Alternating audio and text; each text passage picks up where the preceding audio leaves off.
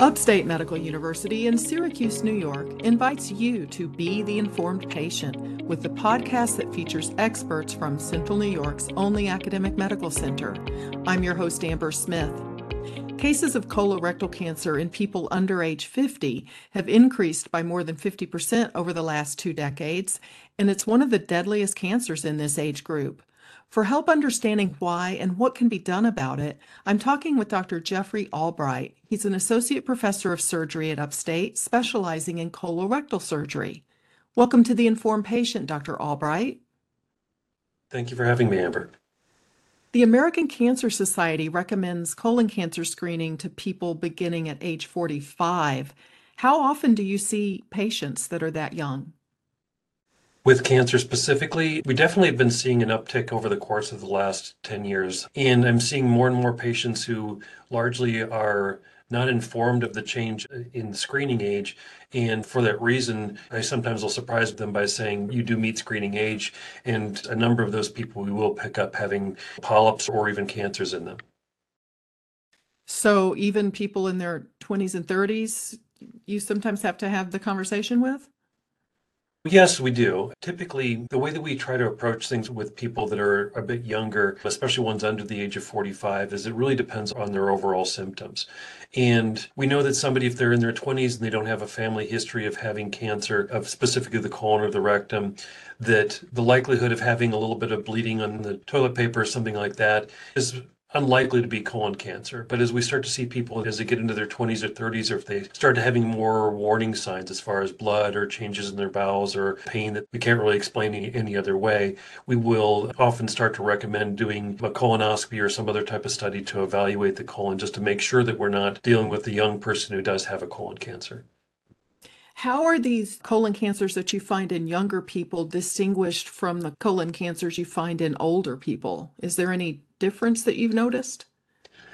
Well, much of that really comes down to family history. And there are some genetic syndromes, so things that people carry in their genes that put people at a much, much higher risk of developing cancer at a younger age. We think of one condition called Lynch syndrome, which we often will see colon cancer, cancer associated with the gynecologic organs, so ovaries and the lining of the uterus, and a number of other cancers that all kind of cluster together. And it's related to having gene problems where people don't repair damage to the genes as effectively, and so they develop cancer at a younger age and, and more rapidly. There's another one called familial adenomatous polyposis. The name doesn't matter so much, but it's just really these genetic syndromes probably make up less than 10% of overall colon cancers that we see. And so the majority of them are going to be more of what we call sporadic or just kind of the, random thing that pops up that develops through a typical pathway that we see with colon cancers. And for the most part, we think that the ones that we see in younger people, people in their 30s and 40s, are mostly the same type of cancers we see in older people. It's just they're developing it at a younger age. So, some of the reason that we're seeing more young people being diagnosed has to do with these genetic reasons, but a lot of it is, like you said, sporadic.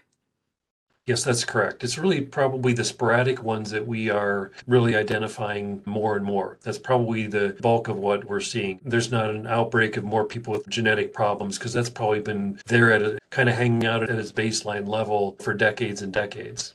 So it's mostly just younger people getting it through the pathways that the older people would normally get it from. As a colorectal surgeon, what are the symptoms you wish people would pay attention to that might signal cancer?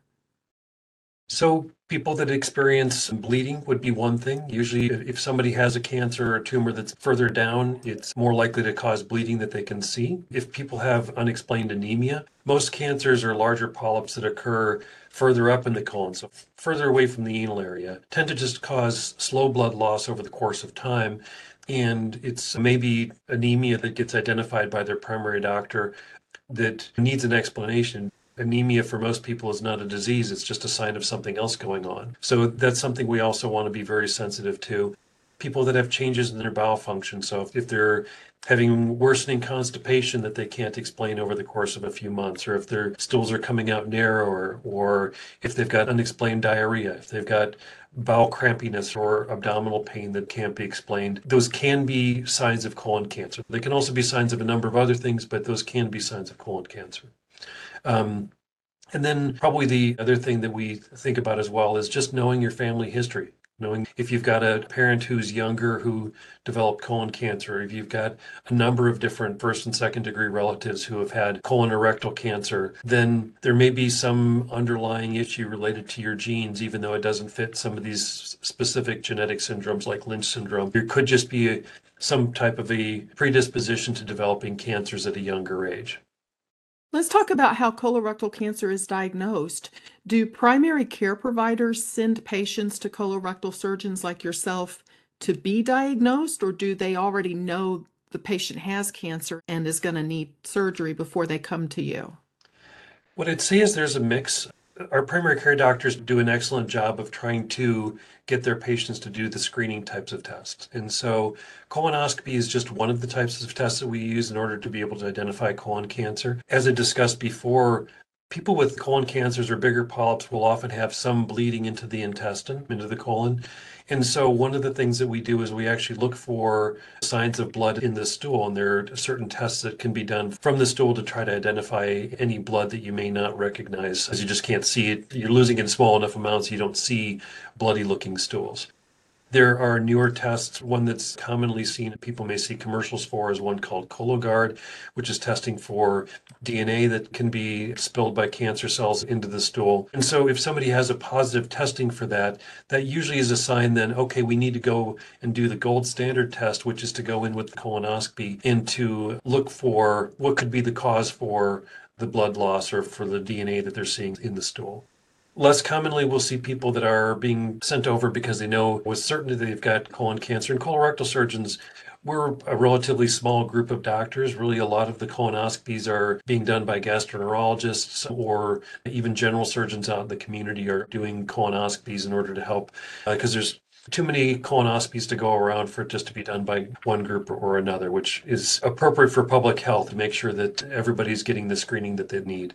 Unfortunately, for people that are offered colonoscopy, it's the minority of people who actually act on it and really proceed to get the testing done. And so that's why it's important if screening is offered that people go for it. This is Upstate's The Informed Patient podcast. I'm your host, Amber Smith. I'm talking with colorectal surgeon Dr. Jeffrey Albright about rates of colon cancer that are showing up in higher numbers in younger people. Now, treatment for colorectal cancer usually involves some sort of surgery. Is that right? Most commonly, yes. And how do you remove early colon cancers or polyps? One of the things that differentiates the way we tell a difference between a polyp and a cancer is that a polyp is a precursor, what comes before the development of colon cancer. And what it is is just kind of a grouping or cluster of abnormal cells from the lining of the colon that starts to mound up and create kind of a growth on the inside of the colon. When we see something like that, we can go in and do a colonoscopy, and usually it's a matter of using a special thing to remove it, to pluck a piece of it off, or to use kind of a little electric lasso to what we call snare off some of these polyps in order to take them out. In that situation, we're removing the polyp, which prevents somebody from going on to develop a cancer from that polyp typically. And it also gives us the ability to send that tissue off to the pathologist to confirm we're not just seeing a very early colon cancer. Now, a cancer starts to invade where it's not supposed to be. So it starts to penetrate deeper into the wall of the colon. And so if we go in and we see something that looks like it's penetrating more deeply, we may not be able to remove it. And those are the people that tend to require an operation. A small percentage of people can have a very, very small cancer in a polyp and have enough of what we call margin or healthy tissue surrounding the little tiny cancer that can just be removed with colonoscopy, but that's definitely the minority. If you end up having to have a more extensive surgery, does that usually happen before or after chemotherapy or radiation? Do most colon cancer patients end up needing one or the other or both? We kind of look at colon cancer and rectal cancer in a slightly different way. The rectum is really about the last six inches of the colon and it's down deep in the pelvis. And because of the way in which we have to do an operation for people, typically for rectal cancer, if it appears that somebody's got a cancer that invades pretty deeply into the wall of the colon, or if there's evidence that there's cancer that's already spread to the lymph nodes, and the lymph nodes are just like little filters for our body for viruses, for cancer cells. If we see that in our testing before the operation, that group of people may get chemotherapy and potentially radiation therapy before we do an operation. Okay. For people that have colon cancer, because of a number of differences between the way we treat them, we usually will go ahead and do the operation first. And then if there's evidence of cancer spread to lymph nodes, and the way I kind of describe this is if your cancer's learned how to travel, it's gone from being local in the wall of the colon and it's figured out how to go from one place to another and start to grow and has spread to the lymph nodes, then we have to presume that it may have learned how to travel to other places further away like the liver or the lungs, where if somebody has stage four or metastatic colon cancer, that's when people's lifespan really gets limited by colon cancer. And so we use those as markers for people who should get chemotherapy.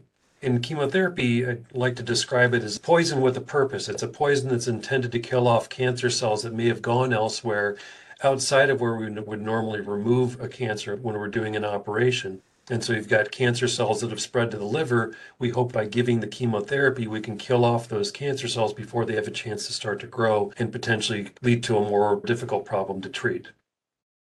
Can surgery for colorectal cancer be curative in some cases?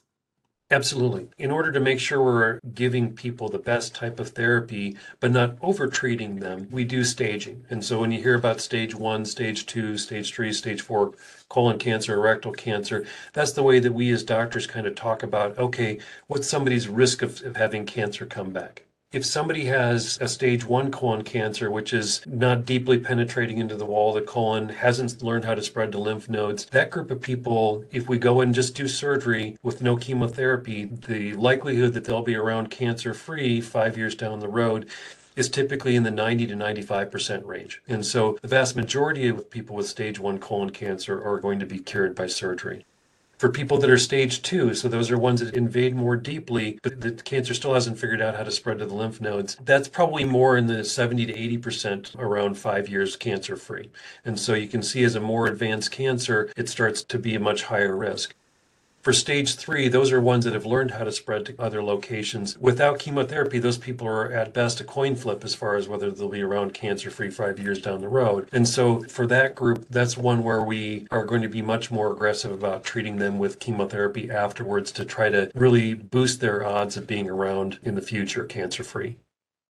What can you tell us about the success of immunotherapy in colorectal cancer? Does that ever get used alongside surgery? It does. It does. It's a newer therapy, and so we've got less experience with it. But there are certain types of cancers, like the one I described before, the one with Lynch syndrome, where just because of the mechanisms that lead to that type of cancer, the pathways that the things go through to get to it, that type of cancer tends not to respond to our normal chemotherapy very well. And there are even some people who can have something that looks like Lynch syndrome that really have a similar type of problem, and those won't respond as well to standard chemotherapy. And we found that for that group of people, the immunotherapy tends to be much more effective. And so, if somebody looks like they've got a reason to get chemotherapy and we think that they're not going to do as well with the standard stuff because they fall into that grouping of type of cancer, that's when immunotherapy tends to be used, at least in the non research world at this point. How often do colorectal cancer survivors get follow-up colonoscopies, and what else is involved in their aftercare? Once somebody's developed a colon cancer, we really worry about a couple different things. The first thing is we already know they've got that one cancer.